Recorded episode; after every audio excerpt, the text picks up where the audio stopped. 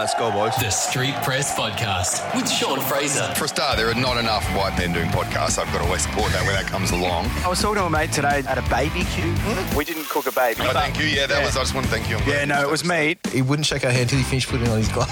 Imagine what he's like during the pandemic. well, I got you here for the podcast after your big night last night, so oh. I'm stoked with that. I get a thrill knowing that you're doing what you're doing. That's good. Well, I don't know what I'm doing today. We're just sort of just winging it. Did you moon Kylie Minogue? Yeah. Hello and welcome to the Street Press Podcast. My name is Sean Frazer. If this is your first time here, this podcast is all about the music industry. Those who live and breathe and live in the scene, whether it's musicians, whether it's band managers, whether it's people working in front of house, behind the stage. Uh, even if they're snapping photos or writing for magazines, we get them on the Street Press podcast. Uh, episodes drop every Wednesday. And uh, we've done that pretty consistently for over a year now. Episode 60 today, incredible. Hope your weekend was well. On Saturday, I ended up at the Kiss concert at Accor Stadium in Sydney. Incredible. Geez, they know how to put on a show. Um, and bef- just before they went on stage, Weezer played, and I was equally as excited to see Weezer in action. I was really, really pumped actually to go out there and, and catch them live. And uh, it was funny actually, standing there watching Weezer. They're playing Island in the Sun, obviously their big hit. Uh, it might have been a number one once upon a time. Uh, anyways, so I thought everyone knew this song, right? Apparently not. When you're standing in a crowd of Kiss fans, this guy comes up to me and he goes, Hey, this band's all right. What's their name? And I'm like, It's Weezer. And then he goes, This song's good too, pretty catchy. And I was like, What? How does he, how do you not know this song? But I did look around and uh, looked like there were some people that were equally as stumped as him. It's funny. You think everyone knows a song. Not all the time. but yeah, uh, it was a great night. Uh, fantastic seeing Paul Stanley, you know, gliding along at the uh, Flying Fox and the fireworks. It's a hell of a show. It's not just you know good music that they're playing, but uh, hell of a performance. And it's their last time in Australia. So if you missed them, um, you might have to fly somewhere else to go and see him, unfortunately.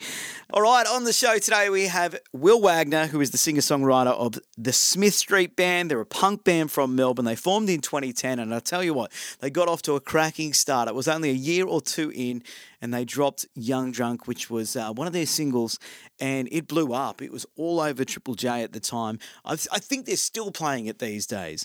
Uh, and it wasn't just a, a one hit wonder for the band. They've produced so many good songs, so much good material, and plenty of records ever since then. We bring Wil on. It's such a. Uh, I'm glad that he was able to jump on the podcast because he's got to be one of the most busy men in Australia at the moment. He got married. He's expecting a baby any day now. His little baby girl, uh, like seriously, at the time of recording the intro to this podcast, the baby could be on its way. Who knows? And his AFL team, Collingwood, won the grand final. So that's the three, the little trio there that he will probably never forget uh, ever again. So at the time of recording this podcast, it was actually. Uh, it, it was a couple of weeks ago, so we are still talking about the Collingwood AFL Grand Final coming up. But if you have been following the AFL, they won the Grand Final. So congrats, Wil. Uh, we chat about a few things today. Obviously, all of that life stuff, but I pick his brain about the studio in the wilderness. So the band got their money together, and instead of saving up for studio time and whatnot, they just kept saving and bought their own studio. So they own a studio in the wilderness in Victoria. It is so sick. And you know, if you've listened to a few of these episodes that I've done, I always quiz people about their studios and what they've got at home. And I tell you what, it's hard to beat this one. It is a phenomenal place, and they've recorded a couple of records there already. Uh, Wil spent the majority of the time in lockdown in a studio, which I'm so jealous about. Uh, we talk about the band touring the regions, playing at the Cambo for the last time. If you're someone who lives in New South Wales, you've been up to Newcastle. Um, Smith Street Band were one of the last people to ever jump on that stage. They did a big farewell show there. And we also talk about mental health. He is a he's an advocate, Wil, really. I mean, he's always talking about it. He's had his own struggles himself. And every time there's like a microphone or a camera in front of him, he's always willing to speak out about it. And I sort of thank him for that because there are a lot of people that sort of keep it, uh, keep it inside, keep those demons locked away. And we all know that if you speak about things, you do start to feel better. So uh, let's bring him on. This is Wil Wagner, the singer songwriter for the Smith Street Band.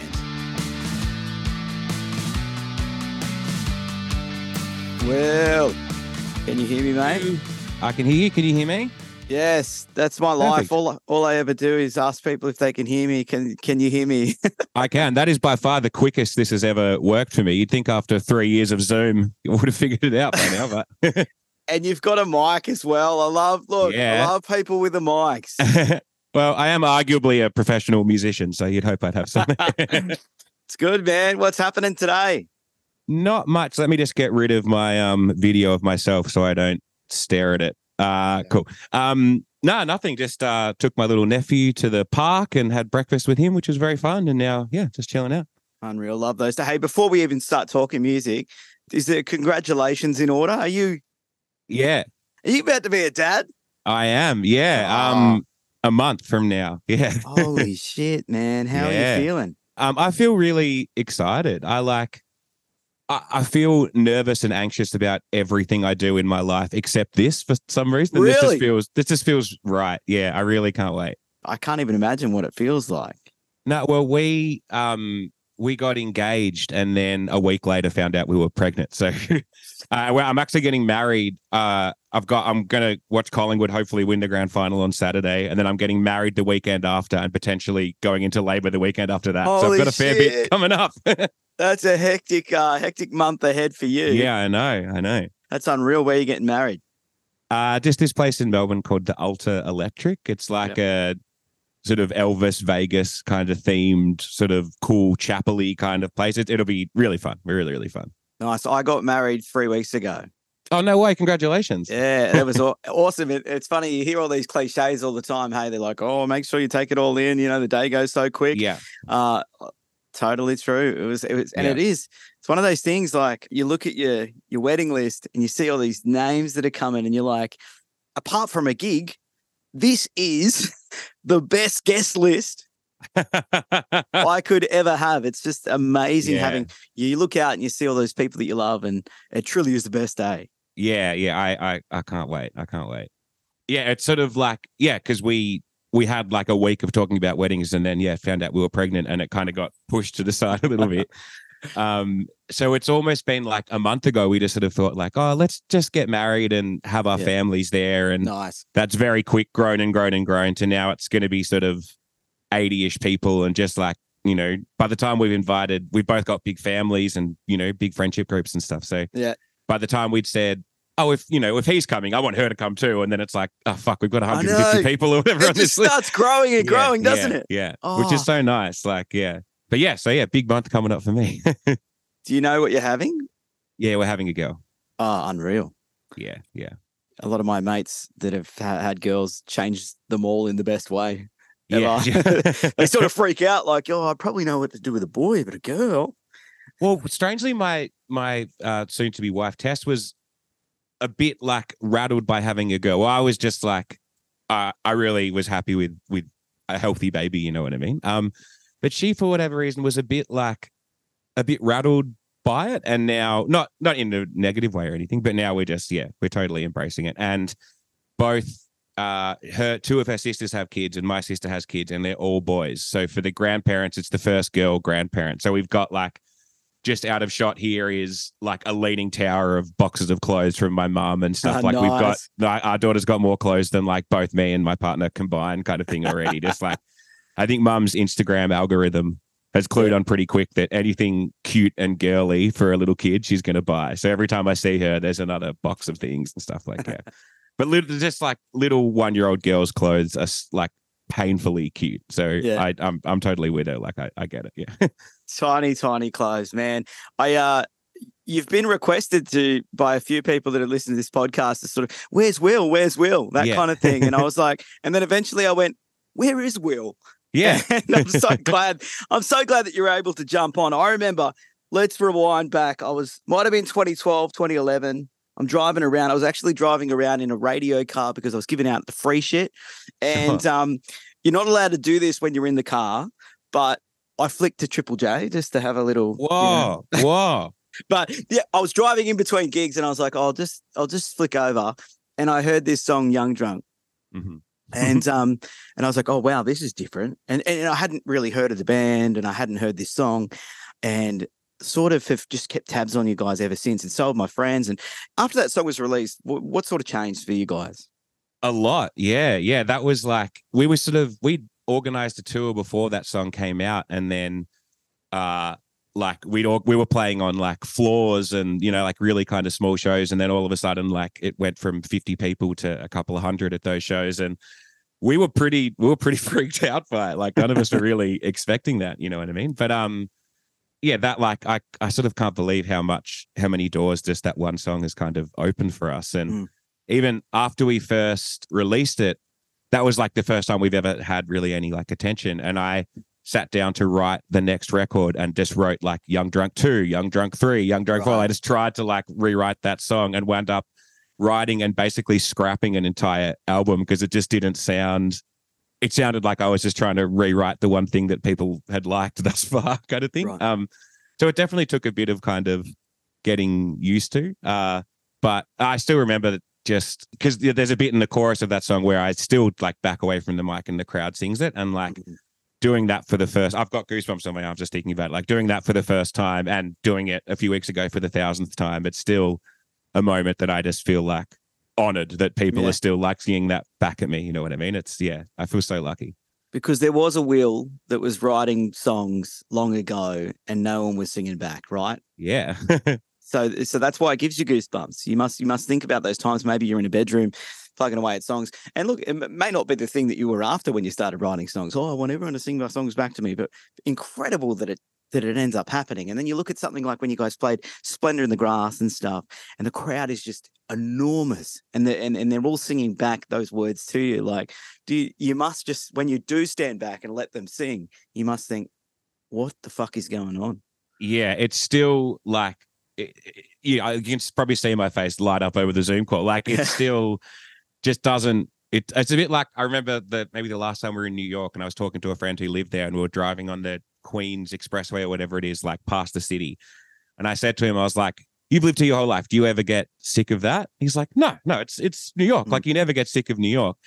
And I feel the same way about those crowd moments where it's like we've, you know, we've played thousands of shows and that happens at, at most of them. And still every time there's part of me that's like, are they going to do it? Yes, they're going to do it. And it's it like, it feels so, so, so good and so like gratifying, you know? And yeah, it's just a, it's a really sort of privileged position that we get to be in that I feel like people, when they sort of get into the band a bit more, they do like kind of connect with us in a way that feels quite sort of personal and quite sort of, it just feels really special. And I really feel that reflected when they're singing back at me.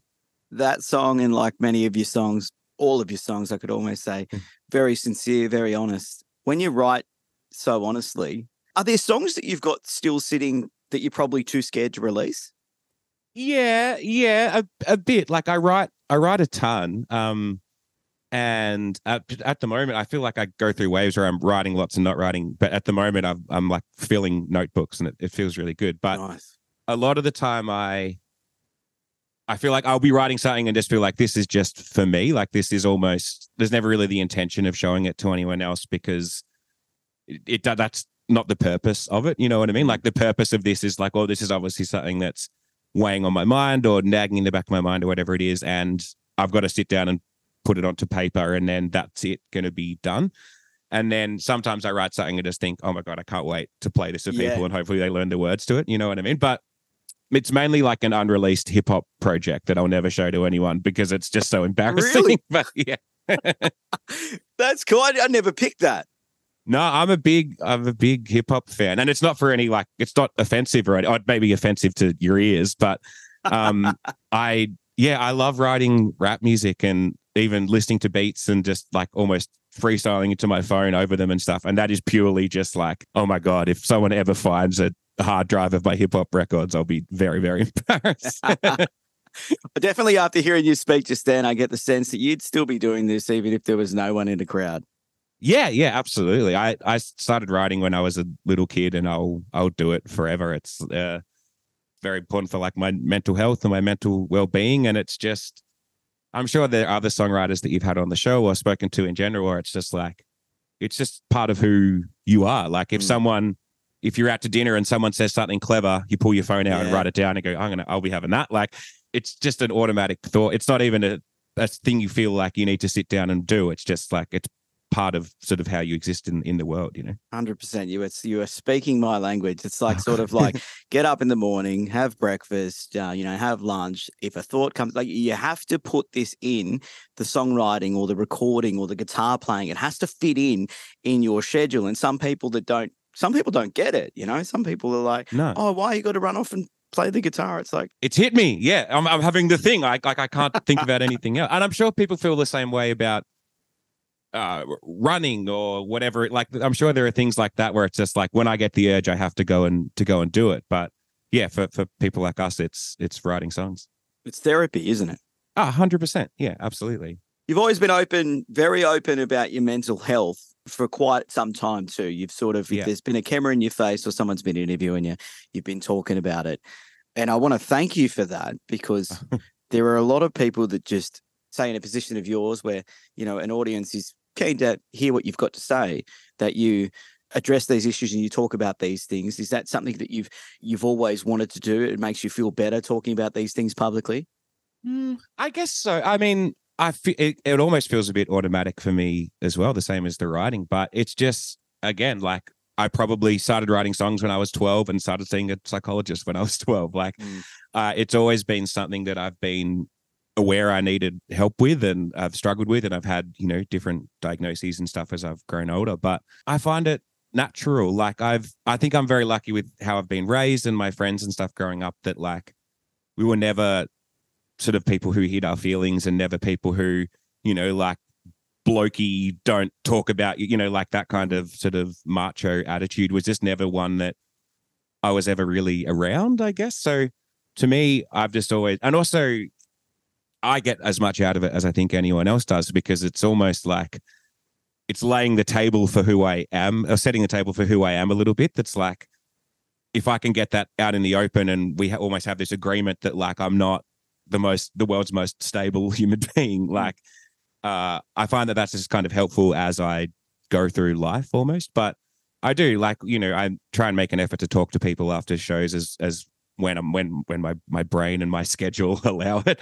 Um and so much of the time it is people coming up and talking to me about that. And yeah it, it's like yeah it's a, it's the same as a singing along thing. Like we're so it's such a privilege that you're this and like people always come up and give you too much credit i feel like. Like you know i'm a tiny little voice. I might be something that someone listened to while they were actually doing the work on trying to sort of you know go to therapy or whatever it is. Like yeah you just i just feel very lucky that i am in the position that i can hopefully say you know if every time i do an interview there's one person out there that goes that i say something and it clicks with them Mm. that's that's that's my, my my job done you know? And I read interviews when I was younger, and I feel the same way just talking to people in general when people like come up and want a photo or whatever. Like, I remember being that person and going up to people, and I remember how much it meant when they were nice to me. Yeah, yeah, and it's absolutely. it's really easy. Like, you, you just people come up and they're nervous, and you give them a hug or shake their hand and have a photo with them and chat to them for a minute and smile and and just you just have to be present and be nice, and it means so much to people yeah. Yeah, yeah, like it's just you have to you have to do that, and it feels good for you. As like people often say, like, oh, you know, I'll go outside after a show and chat for an hour to people, and people will say, like, oh, you're given so much time. That's it's like, no, no, I've stood here and been like complimented for an hour. Like this, this is this rocks. like no one's coming up and like. So the last record, I was like, people just come up and say nice stuff. Like it's it's it's great. It's fun. You always, you always sort of remember, don't you? Like uh, those moments as a child when you somehow got the guts to go up to one of your favorite singers or whatever and just go, "Hey," and then they look back and they stare at you and they say hello back, and you're like, yeah. "Oh my Oh, god, fuck, you're real. Yeah. yeah, yeah. you're a real person." Yeah. Yeah. You're not just like a voice in my head. Like, yeah, yeah. Yeah. It's beautiful. Hey, the uh, last obviously couple of years of the pandemic and stuff, and taking everyone off stage. And I don't want this to be the pandemic podcast, that's but okay. it's one of those things where, like, it always sort of gets brought up. Um, how did you maneuver through that? All of a sudden, someone comes, taps you on the shoulder, and says, "Hey, mate, everything's out the window for who knows how long." Yeah. Good luck with it all. Um, I'll see you on the other side. How did you get through that?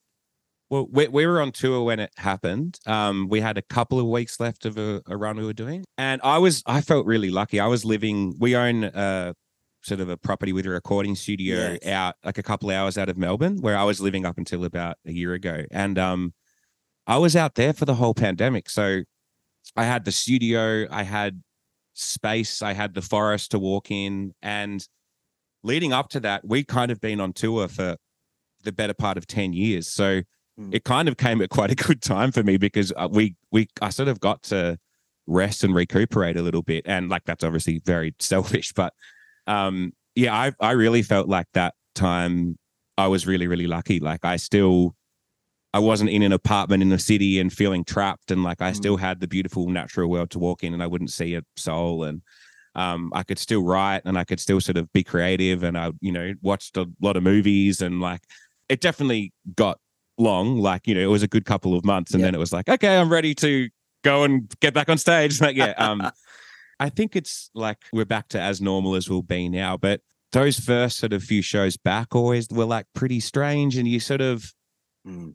it's hard to know what's res- was sort of like is this irresponsible to be encouraging people to be here or like do people really need like Yeah. there was a lot to kind of weigh up and Are we doing the wrong thing, the right thing? I know and like we did some seated shows at the end of the seated shows people would kind of naturally like when we played like a song by us called Death to the Lads people would kind of naturally stand up and I was always in two minds during it where I was like do I say come down the front and join us or like is that going to mean a hundred of you all get coat like was Yeah, will I get arrested? yeah, yeah. It's just going to be like a super spreader event. Like, you know, you sort of, yeah, it was a lot of like not being not quite sure what to do. And just, you know, then going back to those first standing shows, it felt like people just weren't used to being in crowded rooms. Like, Yeah.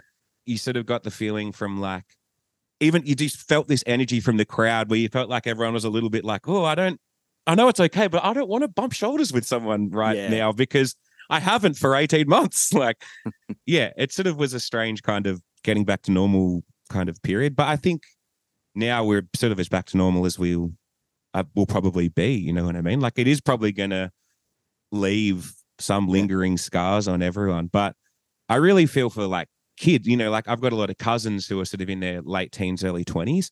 And so many of them were like their 18th, 19th, and 20th Mm, birthdays were ones, COVID. And it's like those are the years where you you learn who you are and you learn how to go out and you learn how to drink and you learn not that you know No, that's right. I was about to. I was about to say that. Yeah. yeah yeah like a, a friend of mine who manages a venue said that they kicked more people out in like the month after opening after covid than in the like Yeah. few years 'Cause People can't handle their alcohol. The no one knew how to drink yeah, Yeah. yeah and no one knew That's how, yeah no one knew how to be in those enclosed spaces you know so i really feel for people like that where it's like oh your first two years of uni where you're supposed to be like going out every night and hooking up with people and getting your heart broken and falling in love and like going to shows and doing whatever like they were just kind of stuck inside so i feel for those people a lot I was at a gig on Saturday and I saw the, the circle pit open up and everyone's smashing each into each other. And I was like, oh, we're back. yeah, yeah, I thought the same thing. I went to see JPEG Mafia on Monday night at, at Forum and was like, I was like, oh my God, I'm the oldest fucking person here. It was me and one other guy in like sensible shoes standing up the back having a Diet Coke. Um, Oh, that's yeah, all the kids were jumping around and moshing and circle pitting and stuff. And I was just like, okay, like they're going to be, they're going to be all right. They're going to be fine. Hey, Yeah. this um this studio, I need to know everything about this studio in the wilderness. I remember seeing a video of when you guys are sort of putting it together and stuff. Like, take me back to when you came up with the idea. Like, it, you've basically, for those listening, yeah, it's a studio you guys built in Yeah. the middle of a forest, yeah. and you've recorded a few of your records there. Yeah. The last two had it? albums we've done there. Uh, maybe four or five years now. Uh, another thing COVID's done is completely fucked my sense of time. Right. Yeah. Like I have no Could- idea could how long 20 ago. Yeah, yeah, yeah. So at some point in the 2000s, we bought this studio. But yeah, we're sort of out near Daylesford for people in Victoria, so about an hour and a half out of Melbourne. and you built it from from scratch, right? I shouldn't say we. I'm very much the like work experience kid lifting heavy stuff. Like uh Yeah. our drummer Matt and bass player Fitzy both have a bit more sort of uh, some expertise in that area. And we had some Fitzy's dad was a builder. We had some like help from people, but essentially we it's a big property out in the middle of nowhere. It's uh, completely off grid, so solar panels, um Nice. tank water and just gas tanks. And yeah, it was just an old motorbike shed that we extended out, soundproofed and and baffled and all this stuff, and then built sort of a control room and a big live room and an amp isolation room and a vocal booth for me. And yeah, we've made two albums there and recorded a bunch of other stuff there. And yeah, it's it's it's amazing. It's it's it's an amazing place. So is it on a friend of a friend's property or did you just buy this place? Yeah, no, we, we bought it was like a cheap property because it's in the middle of nowhere and Yeah. off grid. So we we originally were looking at maybe getting like a warehouse space or something in Melbourne. Like our last two albums we'd recorded in houses. One was was a studio with a, a house with a sort of studio in it, and the one before was just a holiday house that we rented and set up a studio in ourselves. So we sort of had hmm. a bit of experience doing that. And the idea of living where you're recording just was so Oh. was really important for us. Like it just felt like like the place we recorded our album more scared of you than you are of me, which was like was in this beach house in this near San Francisco, and it was like amazing experience and like incredible. Like we would never spend that. We we recorded. It was more expensive to make that record than to build a, our own fucking studio. Um, but it was like well, you only get to do that once. Like it was such an amazing experience. But just being out somewhere isolated, uh, living where you're recording, it just meant that you eat and sleep and breathe the thing you're working on. And you wake up in the morning, and if you have an idea over breakfast, within five minutes you can do it. Mm. And we have a bonfire every night at the studio. And if you have an idea at midnight, you can go in and record it. Like it just meant that you can always be, I don't know, you're always there. You're always thinking about what you're doing. And um, yeah, it's it's it's a really really special place, and we'll, we'll we'll keep using it for a while. And originally, our idea was to set it up as a studio and rent it out to other people or make other bands records there and stuff. And then as soon as we had all of our stuff in there, mic'd up and ready, we were like, I don't want anyone else covered in here. Like this is this just feels like our our permanent kind of home, you know. So it everyone's got their little corner of the room, and I've got my little booth, and it's just like, you know, we've got our own art on the wall, and we've got our own. It's just like Do you get out there much? yeah, yeah, yeah. We we we rehearse out there. We because it's a house in the middle of nowhere. It kind of constant. The roof uh partially caved in because of a tree hitting it. So yeah, we're kind of out there a fair bit fixing stuff up and stuff. But yeah, we're sort of learning a bit about plastering and all these things that we'd probably not doing an incredibly good job of. But I'm purely there sweeping up and getting food and stuff. Like I'm not I'm not that handy. It's so awesome, and I encourage anyone listening to go and uh, have a look at it. Some of the photos, it's just so inspiring, and it's like you know, it's it's every muso's dream. I think what you got there.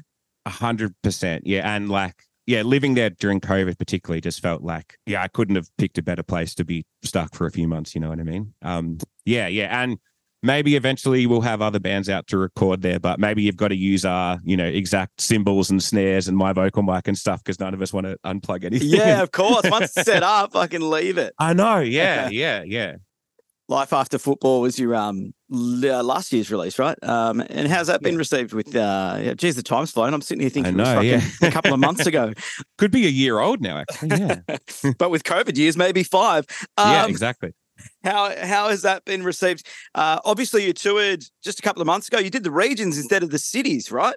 Yeah, yeah. So we've done both throughout this year. Like when the album came out, we did a capital city tour and then we try and sort of do a big regional run at least like once a year if we can. Um, particularly now, it feels like maybe during COVID, all those regional areas grew and grew and grew. And Yeah, um, you know, there's big like between Sydney and Brisbane, say, there's five or six shows there that it didn't feel like there were shows there a few years ago. So, particularly, you know, because we're basically only like we're going to go back to Europe next year, but um, we're kind of only really touring in Australia, and we need you need more shows than Melbourne, Sydney, Brisbane, Adelaide, and Perth. Like so.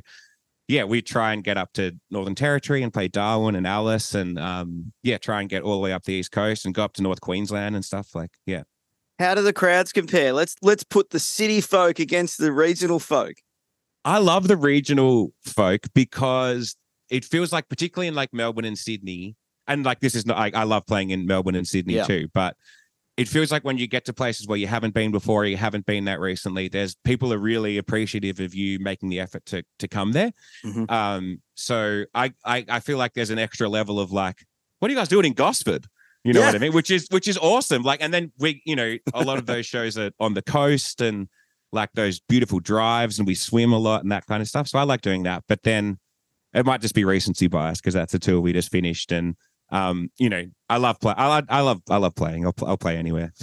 I live just up the road from Gosford, not too far. So I remember hearing about the Gosford show and how, how Yeah. good it was. I think it was midweek. yeah, it was like a Wednesday night at Yeah. Drift Drifters Wharf. Is that what Drifters? Wharf. Yeah, and like what a fucking amazing venue. Yeah, Like, right there on the water. yeah, yeah, and like even that was like we didn't really know what to expect, and then that was a like an awesome big crowd and this awesome venue, and they fed us and got us drunk, and it was like, yeah, we'll come back here once or twice a year. This is this is perfect. Like one of the biggest shows we played recently was in Newcastle for like the cl- sh- closing down of the Ah, the um, the Cambo, yeah, and like that felt like playing a, you know, it felt like playing Laneway or something in Melbourne. Like there are people in all these places that want music, you know what I mean? And I think thanks to things like Triple J, like they want you to come and and if you know if things are like promoted properly and stuff, and it Yeah. feels like there is this extra level of enthusiasm there. Like I encourage any bands and artists to to go and do it. Like don't limit yourself to just the capital cities. Like Australia is a big place, and even if the shows aren't great, like how good like go up to Cairns and even, the show Yeah. might be a dud, but you're in fucking you're in Cairns. fucking like go to the Great Barrier Reef. Like Absolutely. I was talking to um uh, Mark Gable, Choirboys, you know, Run to Yeah, yeah, yeah. Paradise. Um, and he was telling me back in the day, Newcastle, Cambridge, right? He would say, if you could play at the Cambridge and survive, and no one threw anything at you, and everyone had a great time, you could fucking play anywhere in the world. That's how tough it used to be at the Cambo. That yeah, that's not hugely surprising. Like, yeah, yeah. We've had some we've had some tough shows in Newcastle, but also some it's one of my favorite places to play. Like Yeah. But when you guys played at the Cambo, it was it went off. Oh, like that is that I I'm gonna miss that pub a lot. That was such a fun place to play. Um uh, annoyingly, like the night we we played the last night of that like three day festival thing they did, or maybe the middle night, and it was like a big outdoor stage. So it was like Mhm. all of our last time going to the Cambo, and none of us set foot in the Cambo because we were on the other stage. So that felt a bit like, oh fuck, I should have actually gone into the Cambo and had a beer rather than like. But they put us all up in this hotel opposite, so it was like a lot of Nice. yeah, the whole ground floor of the hotel was all the band's dressing rooms, and we had a bunch of other friends playing that day and stuff. So that was a it was a very fun night. But we all wake up the next morning like, did you go to the Cambo? It's like, no, no, I didn't. Did you go? It's like, no, no, I didn't. Like, should we go No. by and see if a cleaner will let us in just so we and can? shut. yeah, yeah, yeah.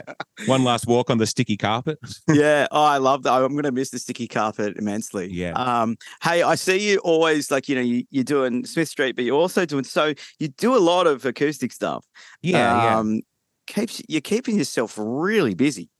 Yeah, yeah, we try to. It, it's uh, yeah, I I love doing it. Like I yeah, I would play every night of the or back. no anyone who's ever met me would be rolling their eyes at that comment. Like you're a sook, you want to do two shows, then rest your voice. But I would play every other night of the week if I could. I yeah, I I love it. I love playing solo too. Like it's they're smaller and I really particularly solo shows, I make an effort to as soon as I'm done, like jump off the stage and anyone that wants a photo or wants to chat can come up and say good day. And I can play some new stuff and different stuff, and I can be a bit more kind of spontaneous and talk a bit more, a bit like, yeah, I love doing solo stuff. I'm going to do a bunch of my solo stuff over over summer.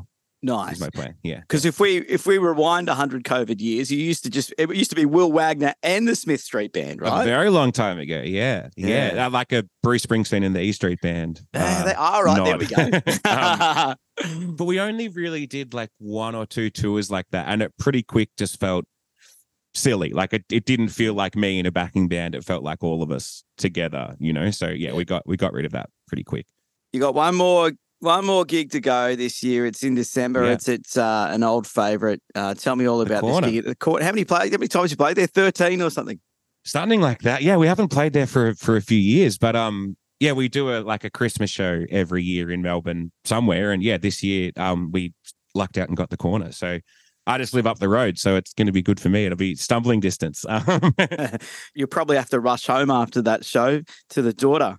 yeah, yeah. Well, that she'll be about six or seven weeks old then, Wow. so she might come down to sound check with some um, baby earmuffs and stuff on and, and see how she goes. Very cute. Very cute. So that's October 21. And what about new music, uh, Smith Street? Or are we all, we're just down the lane at the moment of you becoming a dad and we worry about Smith Street songs later? Is that what's happening? Um, well, as as we record this, um, we're about a month off our due date. So uh I'm writing a ton at the moment to try and get as much written before we've got a a, a little bubba here. And then yeah, the plan we've got a, a headline to uh March and April next year, and then hopefully uh we're in the plan in the midst of organizing a trip to Europe after that. And then yeah, the plan is to try and record sometime next year. Um yeah, I'm writing more at the moment than I feel like I ever have. So I feel I feel really excited about this next thing we're going to record. It might just be a little while down the way, and it might get kidified between now and then. It might wind up sounding like the Wiggles or something between now. I'd love to hear a version of the Smith Street songs in the Wiggles format. well, three fifths or something of us uh, parents now or Yeah. impending parents. So it does feel like we're going to have to start doing matinee kids shows. but yeah, I don't know what young drunk would become if we were playing it for kids or something. Milk drunk maybe, but That would be unreal. Wil, thanks so much for jumping on the Street Press podcast. Next time I speak to you, you're going to be a dad, you're going to be married, could even be playing at the Corner Hotel if I can get all the way down to Melbourne to watch it. yeah, come down. But we've had a great chat. Thank you so much for jumping on and opening up about your mental health and all that sort of stuff. It's very important. But uh, it was a pleasure having a chat with you today. My pleasure, mate. Thanks for having me.